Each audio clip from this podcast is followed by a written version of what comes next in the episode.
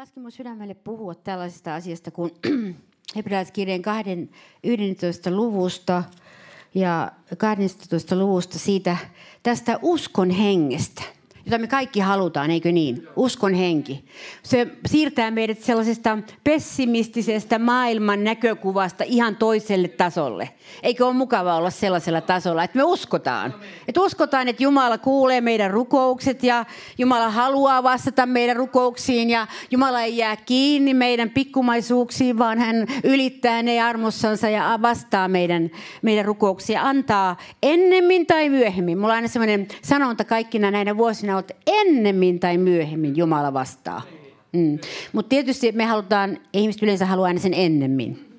Mutta mutta musta se on parempi, että vaikka se tulee myöhemminkin. Minkä takia on parempi jopa myöhemmin kuin ennemmin? Koska se on kypsä vastaus. Se on kypsä vastaus.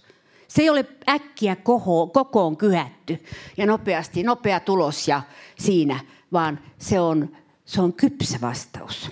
Ja moni, joissakin asioissa joudutaan odottamaan mieluiten, jos halutaan olla kärsivällisiä, niin odottamaan kypsiä vastauksia. Mä istuin tuossa penkissä, niin, niin, koska tämä paikka on profetallisen hengen alla, ei meidän ansioiden takia, vaan Jumalan hengen armosta ja rukouksen takia. Täällä Jumala puhuu niille, jotka haluaa kuulla. Ja mä uskon, että olette kaikki niitä, jotka haluatte kuulla. Mä uskon, että on paljon ihmisiä, jotka haluaa kuulla. Niin mä mä olin istunnossa penkissä ja, ja mä näin tällaisen kuvan. Jumala puhuu tällaisten profetallisten kuvien kautta usein. Mä näin ikään kuin, että oli, oli semmoinen aura, peltoaura, joka meni sellaista, jyräsi maata auki. Oikein semmoinen semmoinen, joka, joka menee siihen maahan kovaan, kaivaa terävällä semmoisella auralla sen uran siihen ja sen kuopan siihen, jonne se voidaan, voidaan sitten se siemen, siemen iskeä. Ja sitten mä kuulin sanat sisimpään, että herätyksen aura.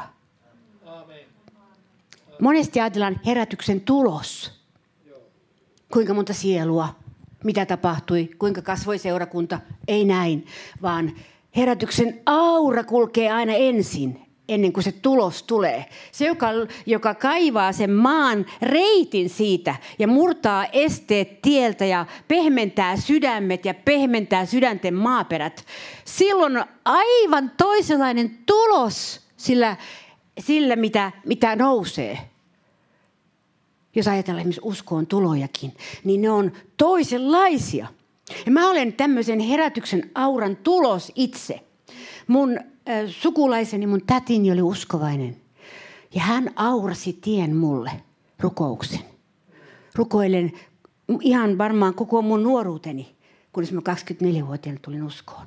Hän aurasi tien mulle. Ja kun mä tulin uskoon, niin mä tiesin, että tässä ei ole leikki kysymyksessä, vaan tämä on todellinen elämä. Tämä on lopun elämä mulla mun kohtaloni ja kutsumukseni seistä Jeesuksen, Jeesuksen suunnitelmassa täällä maan päällä. Sen takia, että hän antaa meille kaikille jonkun äänen ja jonkun tehtävän.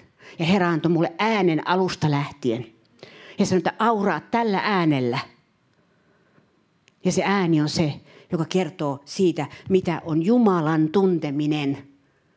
Ei tietäminen, vaan tunteminen. Se on eri asia. Jeesuksen tunteminen, ei tietäminen, on eri asia. Ja tämä, tämä koska mä, sain, mä tulin tuntemaan Jeesuksen, kun mä tulin uskoon. Vaikka mä tiesin, kaikki suomalaiset tietää Jeesuksesta. Ja koko maailma tietää Jeesuksesta. Mutta Jeesuksen tunteminen on eri asia. Ja se on se, joka on se, se, mikä mä uskon, että, ja mun rukous on, että tällainen herätys tulee. Lopun ajan herätys ei voi olla pinnallinen herätys. Se ei voi olla pinnallinen, meillä on liian paljon niitä. Ja sen takia se ei voi olla pinnallinen. Sen täytyy olla syvällinen, joka murtaa synnin maailman ja, ja valheen linnakkeet ja muuttaa meitä, ihmisiä, kaikkia. Ja musta tuntuu, että me tarvitaan aikaa, join kaikki herätystä. Siis, koska tämä pimeys meidän ympärillä on niin va- vahva, se tulee joka puolelta, valhe ja kaikki tämä äh, sanoma on tämä, tee elämässä mukavaksi ja Jumala on sitten siellä jossakin, siellä siunailemassa sua. Joo. Ja Tää, mä, uskon, että me, mä uskon, että täytyy olla niin, että me nähdään vielä tässäkin maassa sellainen Jumalan liikehdintä, jossa sanotaan, että Jeesuksen tähden minä voin luopua tästä ja minä voin, minä voin tehdä jotain radikaalia ja luopua jostakin Jeesuksen tähden. Ja mä puhun itselleni yhtä lailla. En mä ole ketä, eh, saarnaamassa toisille jotain, mitä, mihin mä en itse haluaisi olla valmis. Ja Herään ei ole mikään kiristäjä. Tällainen, joka ahdistaa, kiristää meitä niin kuin ruuvipihdeissä. Et ole tarpeeksi pyhä, kiristetään vähän narua nyt. Sitten sä oot, et ole vieläkään ei riitä, kuule sun pyhyytes. Herra ei ole tällainen. Mutta se, mitä Herra haluaa, hän haluaa koko sydämisen antautumisen hänelle. Tämä on ainakin se sanoma, minkä minä kuulin silloin, kun mä tulin uskoon. Ja mä, mä en ole voinut siitä tinkiä joskus olosuhteiden pakosta, ja koska tajunnut sen, että, että se ei aina mene läpi, niin se on ehkä vähän pitämään sitä et aina ensimmäisenä siellä. Mutta tämä on se, mikä mä uskon tulee, täytyy tulla lopun aikoina. Täytyy Suomessakin tulla, tulee tämmöinen herätys vielä, joka, jossa yhdistyy siis tämä äh, uskoon tulo, pelastuminen ja myöskin pyhitys, joka kuuluu kristillisyyteen. Ja sekään ei ole kova sana. Pyhityssana on semmoinen, että monet niin kuin säikähtää ja ryntää ulos heti, kun kuulee sanan pyhitys. Koska niille tulee valtava itsetuomio, kun ne rupeaa katsomaan itseensä sen sijaan, että ne katsoisi Jeesukseen. Että hän sovitti meidän syntimme ja meidän heikkoutemme ja maksoi koko hinnan sieltä, niin sen sijaan aletaan katsoa itseen. Eihän meitä käsketty julistamaan meidän pyhyyttämme, vaan Herran pyhyyttä, eikö niin? Hänen työtään meidän käskettiin julistaa, eikä meidän, kuinka hyviä me olemme, kuinka, kuinka synnittömiä me olemme tai muuta vastaavaa. Ei, ei käsketty julistamaan sellaista. Mutta, mutta joka tapauksessa nyt tämä herätyksen aura on liikkumassa. Ja se kyntää, annetaan kyntää sen syvälle. Mä uskon, että rukoilen, että katsojien joukossa ja kuulijoiden joukossa ja tässä maassa löytyy niitä, jotka ei sano Herralle, että ei. Tähän asti ei tätä, Herra ei tuota, Herra, ei tätä. Ja että ja he a, niin kuin työntävät sen herätyksen auran pois. Ja mä uskon, uskon, että täältä maasta löytyy ihmisiä, jotka, jotka tulee antamaan Herralle luvan tälle, että herätyksen aura saa kyntää meidän sydämet valmiiksi Herran tulemiselle ja, ja todella todelliselle herätykselle. Ei vain jollekin liikehdinnälle, vaan todelliselle herätykselle, joka muuttaa se on se unelma, mikä mulla on. Ja se, mä, en, äh, mä en halua tinkiä tästä. Mä en halua tinkiä tästä, että se on kuitenkin se perustavoite, mikä meillä on. Ja miten sinne päästään? Miten, mikä on se ydin, joka sinne päästään? Mä sanoisin näin, että koko tässä meidän uskon jutussa on kyse uskosta. Eikö niin? että mistä muusta tässä on kyse kuin uskosta. Se ei olisi nimeltänsä usko, vaan se olisi tämmöinen filosofia. Mutta tämä ei ole filosofia, vaan tämä on usko Jumalan kaikkivaltiuteen ja Jeesuksen kykyyn muuttaa meitä, Jeesuksen hyvyyteen, ristin kuoleman voimaan ja kaikkeen tähän. Tässä on kysymys, että me uskomme siihen, että hän sovitti meidän syntimme. Että ei tarvitse hirveästi jäädä miettimään, että mikä nyt jäi sovittamatta, vaan että hän sovitti meidän syntimme. Siis hän sovitti meidän syntimme ja mitä meidän tulee tehdä on vaan mennä sen alle ja sanoa, että minä otan tämän sovituksen vastaan, että se sovituksen voima alkaa vaikuttaa tätä muutosta ja kykyä pysyä pois synnistä, eikä kauhea yrittäminen, vaan sovituksen voima. Tässä on, eli uskosta on kysymys kaiken kaikkiaan. Hebrealaiskirjassa 11 siellä kerrotaan siitä, että ilman uskoa on mahdoton olla otollinen. Sillä sen, joka Jumalan tykö tulee, täytyy uskoa, että Jumala on ja että hän palkitsee ne, jotka häntä etsivät. Siis mahdoton olla otollinen. Sä päädyt lakiin ja kuinka monta laki, lakisuuntausta meillä on ollut ö, uskonnon, uskontojen keskuudessa. Jos lähdetään pois tästä, että täytyy uskoa, että Jumala todella teki sen työn. Vaikka ei tunnu miltään. Ja monesti sieluhoidossa on, on niin kuin, ö, tulee se kokemus, että se tunne hallitsee liian paljon ja usko ei hallitse päällimmäisenä. Varsinkin naiset joutuvat tämän kanssa tekemisiin enemmän ehkä kuin miehet. mutta, mutta joka tapauksessa se on tosiasia, että me joudumme uskon kautta voittamaan tunteen, joka sanoo, että sinä olet huono, sinä et pysty, sinulla on liikaa syntiä, sinulla on liikaa sitä ja sinä et, sinä et ole arvollinen, kun sinulla on sitä ja vihollinen kuiskaa korvaan kaikki ne, mitä sinulla ei ole tai on hänen mielestään. Niin sen takia me tarvitaan uskoa. Siis meidän uskomme on siis uskoa. Joo. Ja usko on luja luottamus siihen, mitä toivotaan, ojentautuminen sen mukaan, mitä ei näy. Vau. Wow. Ojentautuminen sen mukaan, mitä ei näy. Ja tämä on, tämä on nyt se haaste tässä ajassa juuri, missä me ollaan. Koska jos me emme vielä näe sitä, mitä me rukoilemme ja haluamme nähdä, niin silloin meidän tehtävämme on, on ojentautua sen mukaan, mitä me halutaan tulevan. Eli pitää kiinni siitä, mitä me odotamme tapahtuvan. Vaikka ei näytä siltä. Vaikka ei näytä siltä. Ja tässä, tässä kaatuu moni juttu. Tässä kohtaa. Koska se ei näytä siltä. Ja se ei tule sillä aikataululla, millä, millä me halutaan. Niin kuitenkin ojentautuminen tarkoittaa, että mä uskon siihen – ja me ollaan oltu kauan täällä, tässä huoneessa, tässä seurakunnassa. Ja mä uskon edelleenkin siihen, mitä alussa Herra sanoi, että avatkaa meille, minulle uusi uoma, että hän voisi ilmestyä. Jos Jumala muuten sanoo jotain, niin hän ei peruuta sitä koskaan. Se mikä hän sanoo, niin hän on sanonut. Ja sitten jos hän muuttaa sen, hän ilmoittaa sen niin selvästi, että se on ovista ja ikkunoista – ja ennen kuin se tulee, niin sitä ei voi muuttaa. Sen takia ei voi muuttaa näkyjä, jos joku on tullut. Ei voi muuttaa näkyä. Yksi, kaksi, sitä, oi hyvänen aika. Meidän täytyy muuttaa näkyä, että me saadaan enemmän ihmisiä. Ei voi muuttaa näkyä, jos on jonkun saanut Herralta. Se on, se on merkillinen juttu. Tai sitten jos tulee semmoinen kameleontti, että sä muutat aina sen mukaan, mikä on mukavaa ja mikä näyttää hyvältä. Ja sä meet, ai toi näky olikin hyvä. Toi näky on hyvä. Sitten sä huomaat vähän kuluttua, että ei se ollutkaan hyvä. On vielä parempi tuolla. Ja sitten taas muutut sen mukaan ja se on vielä parempi joku toinen tuolla. Niin äh, äh, kasha, eli venäläiset sanoo, että mikä sotku.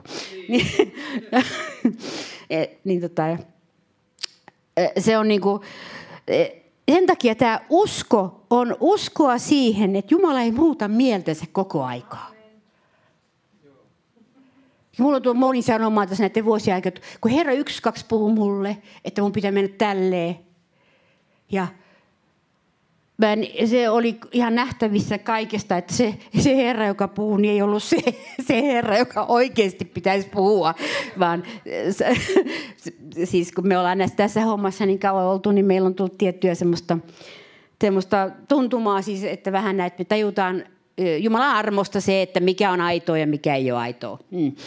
No älkää pelätkö, sanokaa vaan ihan asioita, niin ei tarvitse pelätä. Ei me tuomita, kukas meistä aina on aito itsekään, että, että voi olla fipa, fipoja sitten kaikilla, mutta Herra on armollinen. Mutta usko on sitä, että me uskomme ensin ja näemme vasta sitten. Ja tähän liittyy taistelu. Mitään historiassa, kirkon historiassa missä tai yksilöiden historiassa ei, ei ole suuria semmoisia läpimurtoja ja voittoja tullut ilman taistelua. Mä en tiedä yhtään. Mä en tiedä yhtään. Aina niillä on tarina. Ja ne kertoo sen tarinansa. Ja se tarina on yleensä aikamoinen monilla. Se on ollut semmoinen, se on kyynelten tie. Se on ollut vaikeuksia, se on ollut kärsimyksiä.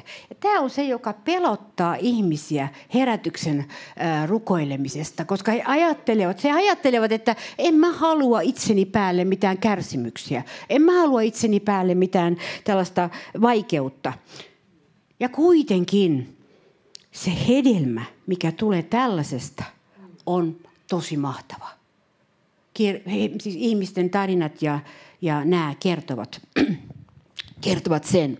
Esimerkiksi mä katsoin tässä, oliko se eilen tai toissapäivänä, eilen taisi olla, katsoin tätä meidän tämän, mä kutsun sitä Kansas Cityn seurakuntaa meidän ystäväseurakunnassa, koska se on, he on lähinnä sitä ajattelua, mitä on meidän seurakunnassa ja tässä näyn ytimessä.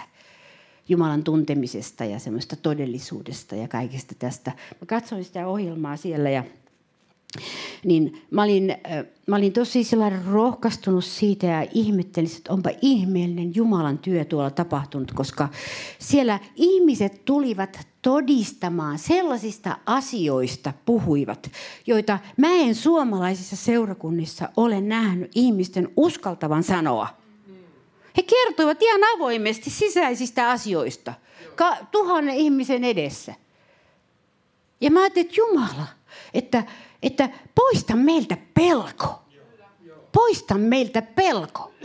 Että me emme voi sanoa, mitä me olemme kokeneet, kun Jumala on koskettanut meitä. Mihin Jumala on koskettanut. Ei sano, että pelkästään, että Jumala kosketti mua ja minulle tuli hyvä olla. No so what, että, että eihän kukaan tiedä, mitä, mitä siinä oikein tapahtui. Mutta kun ne kertoi ihan yksityiskohtaisesti siellä, kuinka niillä oli ollut katkeruutta sisällä sydämessä, kuinka niillä oli ollut vihaa ja kuinka semmoinen identiteetti oli ollut ihan rikkoutunut ja he ei ollut uskonut itsensä ollenkaan. Ja he kertoi tämmöisiä sisäisiä asioita ihminen toisensa jälkeen. Ja mä ajattelin, että kiitos Jumalalle totuudesta – Kiitos Jumalalle rohkeudesta puhua totuus. Rohkeus kertoa, mitä Jumala tekee sinussa. Ja se rohkaisi minuakin. Ja sen takia mä haluan kertoa myöskin sen, mitä mä olen kokenut. Mä olen kokenut tämän viimeisen kahden vuoden aikana mun elämäni vaikeimman vaiheen. Ja mä luulen, että mä en selviä siitä. Koska koko mun persoonani ja minuuteni äh, iskettiin maahan – ja tuomittiin. Mutta minä selvisin, koska Jumala sanoi, että minä en ajattele niin. Ja, ja mä pystyn antaa anteeksi ihmisille, jotka ovat vahingoittaneet meitä. Ja, ja koska Jumala tuli mun sisimpään ja sanoi näin, että anna heidän olla, anna olla, että minä olen sinussa – ja minä olen sinun kanssasi. Ja tämä, että Jumala parantaa tällaisista sisäisistä valtavista hylkäämisen ja, ja vihan kohteeksi joutumisesta. Jumala pal- parantaa tällaisesta. Hän parantaa sinne ihan syvälle sisimpään. Ja niitä, koska viha esimerkiksi on valtavan haavoittava, tuhoava voima. Ja sillä voi tuhota paljon toisissa ihmisissä. Ja sen takia niin, he kertoivat tällaista, kuinka heillä oli ollut sisäistä vihaa. Ja mä ajattelin, että kuinka hyvä, että he kertovat tällaista asioista. Kuinka, kuinka Jumala koskettaa pyhäningin kautta heitä. Että meidän ei tarvitse jäädä elämämme kantamaan katkeruutta ja vihaa ja tällaista... Ö, kaunaa toisia ihmisiä kohtaan, vaan me voimme päästä vapaaksi näistä. Ja, ja se, että kun ne kertoivat, kertoivat myöskin tämän, niin kuin avasivat itseänsä, niin joku voi ajatella, että amerikkalaiset on näin avoimia, mutta kyllä mä tunnen amerikkalaisia aika paljon. Ei kaikki ole ollenkaan avoimia. Mutta kun pyhä henki tulee ja avataan ovi pyhän hengen avoimuudelle, niin kuin mekin haluamme avata täällä. Avoimuudelle, sille, että meidän ei tarvitse kantaa sellaisia eh, salaisuuksia ja, ja, ja monta kertaa, eh, jos kun on sielunhoito, on nostettu esille, niin siitä tulee vain semmoinen, niin kuin, semmoinen salaisuuden niin kuin, säilyttäminen. Mutta mitä onkaan, kun tulee todistus, jossa se salaisuus murretaan ja uskotaan veren voimaan ja ristin voimaan ja uskotaan siihen, että ei voi eikä, eikä olekaan niin, että seurakunta, Jeesuksen seurakunta olisi hylkäävä, tuomitseva ja pahan suopa. Vaan Jeesuksen seurakunta on tarkoitettu avoimuuteen. Ja mä en tarkoita tässä nyt sitä, että nyt te jo, jo koette niin kuin hekin hatussa yritätte olla avoimia ja todistella kaikista teidän asioista, niin mä en tarkoita sitä. Tämä on periaatteellinen kysymys. Jos Jumala äh, tekee jotakin, niin todistus hänen teostaan voi vapauttaa monia toisia ihmisiä. Se voi vapauttaa monia ihmisiä. Se on evankeliumia. Se on evankeliumia että meitä vapautetaan asioista. Ja että mä, mä halusin tämän sanoa sen tähden, että mä rakastan avoimuutta ja haluan sitä, ja mä uskon, että tekin rakastatte. Ja Jumala on, auttaa aina. En minäkään tarkoita sitä, että täällä nyt kaikki kerrotaan, joka ikinen ajatus, mitä päiväaikana on ajatellut, tai jokainen paha ajatus, mitä on jostain ihmisestä ajatellut. Ei, ei se sillä tasolla ollenkaan, vaan puhtaasti vain sen oman sisäisen vapauden kokeminen. Sen, jos on joku sellainen lukko, että sä aina törmäät johonkin. Lukko, lukko, törmätä, uh, ei aukene, uh, ovi kiinni aina. Se on lukko. Ja se on, se on semmoinen, johon Jumala haluaa tulla ja avoimuudella on suuri merkitys tässä vapautumisessa. Että, että niin, ja ehkä sekin, jos toiset puhuvat, niin se rohkaisee toisia sitten avautumaan. Mä en ymmärrä, että ei Herra tarkoittanut seurakuntaa semmoiseksi suurten salaisuuksien kantopaikaksi, jossa me kannamme kaikki salaisuutemme. Että voi kun ne ei vaan näkisi. Voi kun ne ei vaan tietäisi mikä mussa on, kun ei kukaan vaan näkisi. Ei se ole seurakunnan tarkoitus. Vaan seurakunnan tarkoitus on kantakaa toistenne kuormia. Mä en tiedä, miksi mun piti tämä sanoa, mutta mun vaan piti tämä sanoa. Mutta olkaa ihan vapaita. Minä en tule kuristamaan keneltäkään mitään sisäisen maailman paljastuksia. Ihan olkaa vapaita vaan. Mutta eikö olisi ihana, kun olisi sellainen ihana vapaus? Turvallisuus seurakunnassa, eikö niin? Et vaikka me kaikki tiedämme, että on ihmisiä, jotka eivät ole niin puhtaita ja he juoruavat ja puhuvat ja näin. Mä sanoisin, että so what? Entä sitten? Että mulla esimerkiksi ei ole niin suuria salaisuuksia, etteikö joku voisi mennä vaikka kertoakin jolle niitä. Jos mä sanon, ei mulla ole semmoisia. Mä, mulla mä en ole murhia tehnyt ja muuta vastaavaa. Ei ole sellaisia ihmeellisiä. En mä ole niin pahaa ajatellut kenestäkään. Että, että, että, tota, et siis ei me, ja mä luulen, että ei teilläkään niin hirveitä salaisuuksia ole. Mutta olkaa ihan vapaita. Olkaa ihan vapaita. Olkaa ihan vapaita. Mä en töki sen enempää. Mutta eikö ollut hyvä, että mä sanoin tämän? Eikö ollut? Eikö ollut hyvä? Se vapauttaa vähän, ettei täällä tarvitse niin kauheasti jännittää sillä tavalla, että me ollaan kaikki muuten ihan vajavaisia ihmisiä. Allekirjoitetaan kaikki tämä. Me olemme työn alla, kunnes me pääsemme taivaaseen. Mm. Uskovat ovat työn alla loppuun asti. Mutta usko on se asia, joka, joka meidän tulee pitää elävänä. Että usko ei ole tunteita, se ei ole tunnetila. Ja tämä on se syy, minkä takia mä jonkin verran joudun ottamaan etäisyyttä tästä psykologisesta sielunhoitolähestymistavasta, koska mä näin, että se ei tuonut vapautta ihmisille – että mä, vapaus, vapaus tulee siinä, että me tuomme totuuden esille. Ja että me otamme, niin kuin nöyrymme myöskin asioissa, niin siinä tulee vapaus. Ja sen takia äh, mä en ole sitten niin kuin näitä, tein pitkään vaikka kuinka monen ihmisen kanssa työtä, mutta mä oon niin tajunnut sen, että henkilökohtaisen vastuun ottaminen on kaikkein tärkeintä omasta elämästä. Henkilökohtainen vastuu. Pyhähenki tulee mukaan siihen. Ja se on myös uskoa. Et, ja, ja jokainen to, todellinen herätysliikehdintä, mitä me halutaan nyt, jos ajatellaan, että tätä herätyksen aura kulkee, tämmöisiä kuvia muuten ei voi tehdä itse. Ei voi saada. Sen takia mä arvostan toisten näkemiä näkyjä, jos he saavat jotain hengellisiä näkyjä. Ja mä arvostan sitä, että Jumala ilmoittaa meille asioita – etukäteen tällaisen ilmestyksellisyyden kautta. Ja, koska jokainen todellinen herätys, niin se avaa kaikki nämä hengen alueet myöskin. Mutta juuri sisäisen maailman muuttuminen on jokaisen herätyksen kaikkein tärkein asia. Se on, koska usko on tullut, hänen sisäinen maailmansa muuttuu. Muuten hän on niin kuin kangertelee koko aika, mutta jonka sisäinen maailma muuttuu ja alkaa muuttua, niin hän, on, hän niin kuin pääsee vapaaksi. Sen takia tämä sisäinen asia on niin tärkeä. Että niin kuin ei tarvitse mennä kaappiin nyt sitten ollenkaan, että, mutta ei tarvitse myöskään räväyttää niin kuin sillä, kadulle, torille, katsokaa mitä minussa on. Ymmärrätte tämän esimerkin, että, että niin Herran, Herran pyhä henki toimii ja muuttaa ihmisiä. Ja, ja Herran pyhä henki antaa herätyksen. Sitä ei ole tuonut tähän maahan. Muuten mä oon ollut kauan. Mä oon nähnyt, kun on tullut Helsinki-Vantaalle tullut.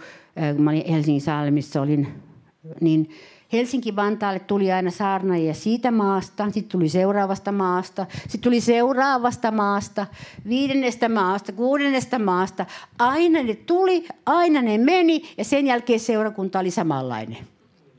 Niin mä rupesin katsomaan, että että niin tämä on aika erikoista, että ne tulee ja ne menee ja seurakunta on samanlainen. Niin me ei olla nähty siis sellaista, että, että vie tämmöinen, niin kuin se olisi niin kuin tuotu matkalaukussa Suomeen heräämistä tähän mennessä. Sitä ei matkalaukussa tuoda, kun se tulee taivaasta. Niin sitä ei tuoda matkalaukussa tänne. Me ei olla nähty sitä. Me olla, voi olla opetusta, innoittamista ja tällaista, mutta niin mä puhun herätyksestä. Se on niin kuin se maata ravisteva tapahtuma. Ja sitä me odottaa. Maata ravistava tapahtuma. Että sit sanotaan, että, että voidaan sanoa, että tämä on todellista. Tämä on todellista. Me ollaan nähty virvoituksen aaltoja ja tämmöisiä me ollaan nähty. Mutta herätys, herätys, herätys. Ja nyt se aura kulkee ennen tätä herätystä meidän sydämissä. Ei tarvitse pelätä sitä. Mutta, ja yksi näkökulma vielä tähän usko, uskon alueeseen. Mitä sä voit tehdä, jotta tämä sun sydämessä valmistautuu uskon alueella ottamaan vastaan Herralta henkilökohtaista heräämistä ja kansallista heräämistä ja seurakunnallista heräämistä. Mitä sä voit tehdä? Sä voit tehdä jotakin. Me on, me on käytetty aseena rukousta, se on yksi. Mutta se on ö, sanottu täällä – tämä malli, 11 luku hebrealaiskirjeessä on sanottu malli. Ja mun mielestä tämä on tosi hyvä malli. Neljäs jae. Uskon kautta uhrasi Abel Jumalalle paremman uhrin kuin Kain. Ja uskon kautta hän sai todistuksen, että hän on vanhurkas, kun Jumala antoi todistuksen hänen uhrilahjoistaan. Ja uskonsa kautta hän vielä kuoltuonkin puhuu. Nimittäin Abel ja Kain nyt mennään siis tosiaan esihistorialliseen aikaan. Abel ja Kain oli kaksi veljestä ihan alussa. Ja ne uhrasivat, koska ne olivat vanhemmilta saaneet uhraamisen mallin, ne uhrasivat molemmat. Mutta Kain ö, otti pelto, siis tällaista kasvillisuutta ja pe, pe, viljaa, pellon viljaa uhriksensa, sanotaan siellä. Ö, maan tuotetta, maan tuotetta. Ja tarkoittaa siis sitä, että se oli jotain, mikä, mikä se ei oikeastaan maksanut mitään Kainille, kun hän vaan riipi sieltä, sieltä mitä oli kylvänyt sitten niitä vihanneksia ja mitä siellä oli siihen aikaan Israelissa käytössä, vehnää ja muuta vastaavaa. Semmoista kaikkea maan tuotetta hän riipi ja pani alttarille, semmoista helposti saatavaa, helposti saatavaa uhria. Ja taas äh, sitten tämä Abel äh, oli toisenlainen. Ja hän sanotaankin hänestä, että, että hän uhrasi paremman uhrin uskon kautta, koska hän teki enemmän. Hän otti niitä, hän oli lampuri, siis hän oli lampaita. Hän otti laumastansa ja tappoi yhden eläimen. Ja se ei ollut helppoa Aabelille tappaa eläimiä. Ei hänellä ollut niin varmaan suurta lammaslaumaa siihen aikaan. Ei tietysti voi tietää tarkalleen, mutta se on maksanut jotakin. Lisäksi se oli esikuva siitä, että Jeesu, Jumala antoi Jeesuksen uhrattavaksi. Ja Abel antoi uhrin, joka maksoi jotakin. Ja tämä on uskoa. Silloin, jos se maksaa jotakin, sä oot tehnyt uskon teon. Jos se maksaa sulle jotakin, on se rahaa, vaivaa, ähm, sun itsellesi kuolemista tai jotain muuta, niin silloin sä oot tehnyt uskon teon. Jos oot tehnyt sen vaikeamman, etkä sen helpomman mukaan. Se on uskon teko. Ja Abel saikin, hän, hän saikin niin kuin Jumalalta tällaisen tunnustuksen siitä. Hän sai todistuksen, että hän oli vanhuskas kun Jumala antoi todistuksen hänen uhrilahjoistaan. Ja uskonsa kautta hän vielä kuoltuankin puhuu. Ajatelkaa, Abel tuhansia vuosia sitten. Abel-niminen mies, nuori mies. Joku Abel siellä. Yksi Abel vaan siellä. Puhuu meidän ajallemme raamatun kautta. Sanomaa uhrista, joka kuvastaa uskoa. Ja Kain, hänestä ei mainita mitään sellaista, koska hän valitsi helpon tien. Ja tämä on periaatteita, joita ei voi kätkeä tämän ajan julistuksessa. Ei voi enää sanoa, Herra kuule siunaa sua. Ja Herra kuule antaa sulle mukavan elämän. Herra antaa sulle upeita lahjoja ja voiteluja joka sormelle. Ja muuta vastaavaa. Että Herra antaa sulle kaiken tällaisen ihmeellisen. Ei voi enää, me ei olla siinä ajassa, ystävät rakkaat, enää, että me voitaisiin sanoa tätä. This is a serious business. Nyt on vakavat ajat tulossa. Koska me ollaan nähty. Mitään sellaista pysyvää, suurta hedelmää tullut tästä maanviljan uhraamisesta. Tästä luonnollisesta tavasta tehdä asioita. Ei ole tullut.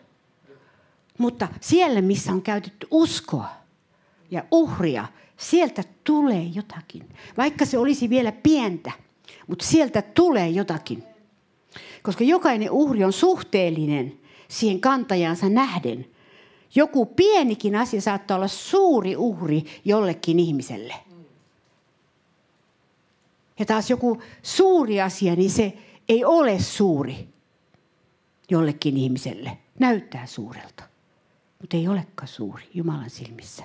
Ja tämä, tämä mua kiinnostaa eniten, mitä mun siellä tilillä kerran, kun mä menen Jumala eteen, on taivaassa. Mua kiinnostaa se. Ja sen takia tämä sanoma on puhutellut mua tästä. Että mä haluan uhrata Abelin kaltaisen uhrin, joka maksaa mulle jotakin. Ja se on jo maksanut jotakin. Mutta mä oon iloinen siitä ei tarvitse pelätä sitä, että jää jostakin paitsi, jos uhraa Jumalalle. Ei tarvitse perätä. Jos uhraa itsensä Jumalalle, aikaansa Jumalalle, elämänsä Jumalalle, ei tarvitse pelätä, että jää jostakin paitsi. Se aina on ihan helppoa, mutta ei tarvitse pelätä, että Jumala jotenkin ei muistaisi sun takaisin maksua sulle – eikä sitä siunasta. Jumala on niin vanha-ikäinen, että hän unohtelee näitä maksujansa. Se on kummallinen sana raamatussakin, vanha-ikäinen. Tulee oikein sillä Jumalasta sellainen kuva, että jotenkin se on niin, kuin niin vanha jo, että se ei varmaan muista mun juttujani. Ja, mutta mä sanon suoraan, että Jumala on hyvin tarkka muisti. Hän on hyvin skarppi. Ihan ajassa ja realiteeteissa on. Ja todella enemmän kuin me. Mutta hänellä on yksi ominaisuus, jonka varassa me eletään. Ja se on se, että hänellä on isän sydän. Amen. Nyt pitäisi kaikkien taputtaa, eikö se ole ihanaa? Hänellä on isän sydän. Hän ei ole vihamielinen lapsillensa. Hän ei ole kostonhimoinen lapsillensa. Hän ei piekse lapsiansa. Hän ei hauku lapsiansa. Vaan hän on isän sydän hänellä. Ja hän rohkaisee, hän kantaa ja hän hyväksyy epäonnistuneetkin lapsensa. Ja hän kerää kaikki, jotka haluaa hänen luokseen tulla, jotka todella haluaa hänet isäkseen. Ja tällainen sydän on Jumalalla. Ja sen takia me seuraamme häntä, eikö niin?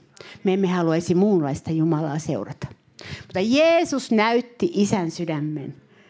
Ja hän näytti, minkä hinnan isä pystyi maksamaan ja halusi maksaa meistä.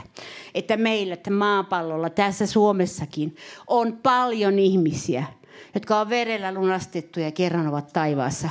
Ja te olette niitä. Verellä lunastettuja ja kerran taivaassa. Sen tähden, että Jumala teki Aabelit. Ja hän, hän antoi karitsan meidän edestämme. Eikö ole mahtava asia, että tämäkin on, nousee sellaiseen arvoon, että me ymmärrämme sen uhrin, minkä Herra antoi meidän edestämme. Se on meidän uskomme pohja. Me ymmärrämme, mitä Jumala teki. Ja mitä Herra Jeesus teki, mitä Jeesus teki isän käskystä. Koska Jeesus on esimerkki uskovaisesta, joka tottelee isää. Hän on esimerkki isä, isä, isälle kuuliaisesta uskovaisesta pojasta. Me, jotka olemme poikia ja tyttäriä. niin me haluamme olla kuuliaisia Herralle ja kulkea uskossa tämän, tämän ajan läpi ja uskoa silloin, kun ei näy. Ja kun näyttää siltä, että vihollinen on saanut voiton, niin me uskomme silloinkin. Niin kuin juutalaiset uskoivat, kun ne lähtivät Jerusalemista ja näkivät palavan Jerusalemin silloin 70 jälkeen Kristuksen, niin he uskoivat, että he tulevat vielä takaisin. He uskoivat sen. Ja he pitivät sen uskon melkein 2000 vuotta. He pitivät sen uskon. Niin eikö meidän uuden liiton uskovina pitäisi pitää tämä usko myös, että me tulemme olemaan voittajia Kristuksessa. Se on se sanoma, että me emme ole tappion, tappion alla olevaa jotakin jämäkansaa, vaan me tulemme olemaan voittajia Kristuksessa. Ja mä uskon tähän voittoon. Ja voitosta maksetaan aina hinta. Niin kuin Jeesuskin maksoi voitosta hinnan, niin mekin maksamme hinnan voitosta. Ja se tulee olemaan suloinen se takaisinmaksu. Miten Herra sen meille takaisin maksaa ja antaa. Halleluja. Kiitetään Herraa tässä oikein ja, ja katsotaan tähän Jumalan hyvyyteen ja suuruuteen, miten, miten ihmeellisen uskon hän on meille antanut. Hän on antanut meille tämän uskon lahjan. Ja mä uskon, että, ja profetoin tämän seurakunnan ylle, että meille tulee vielä aika – eikä voi enää kovin kauan mennä siihen, jolloin tällainen Jumalan vaikuttama valtava parantuminen avoimuuden kautta tapahtuu. Jolloin tulee semmoinen parantuminen niin, että kukka tänne meidän, missä paikassa olemmekaan. Koska me tulemme tämän voitelun viemään myöskin muihin, siihen paikkaan, minne Herra meidät siirtää. Ei se tänne jää. Ei se tänne jää, vaan se tulee meidän kanssamme. Niin, äh, niin äh, me tulemme sen voitelun kautta olemaan parannettuja ja me tulemme sen voitelun kautta näkemään, näkemään Jumalan tekoja. Sen takia me kiittää Herraa tästä hänen läsnäolosta. Ilman pyhää henkeä me emme voi tehdä mitään. Emme voi mitään tehdä ilman pyhää henkeä. Ylistetään Herraa tässä. Kiitos Jeesus. Noustaan seisomaan ja rukoillaan tässä yhdessä. Tuolla takana lukee taululla, että me vaellamme uskossa emmekä näkemisessä. Tämä on korintolaiskirjeen sana, joka meidän yllemme on nyt puhuttu. Ja se on Jumala antanut meille, me vaellamme uskossa emmekä näkemisessä. Kiitämme Herra siitä, että tämä sana tulee toteutumaan, että eräänä päivänä myöskin me näemme Herra, koska me kuljemme myöskin ensin uskon tietä Herra. Kiitos Jeesus siitä. Kiitos Herra, että sä annat jokaisen täällä kokea Herra uskon vahvistuvan heissä, että he tietävät, että Jumala on heidän puolellansa eikä heitä vastaan. Kiitos, että sä oot meidän puolellamme etkä meitä vastaan. Me julistamme sinun hyvyyttäsi Herra tässä ja kiitämme sitä ja ylistämme sun nimeäsi tässä. Isä Jeesuksen Jeesuksen nimessä. Amen. Ja äsken kun mä tulin, mä olin tuolla alhaalla Elian kanssa, kun mä tulin tuohon penkkiin, niin täällä on ihana Jumalan läsnäolo. Täällä on ihana Jumalan läsnäolo. Ja kiitos Herra sun läsnäolosta. Kiitos Herra sun rakkaudesta meitä kohtaan. Kiitos Isä sun läsnäolosta.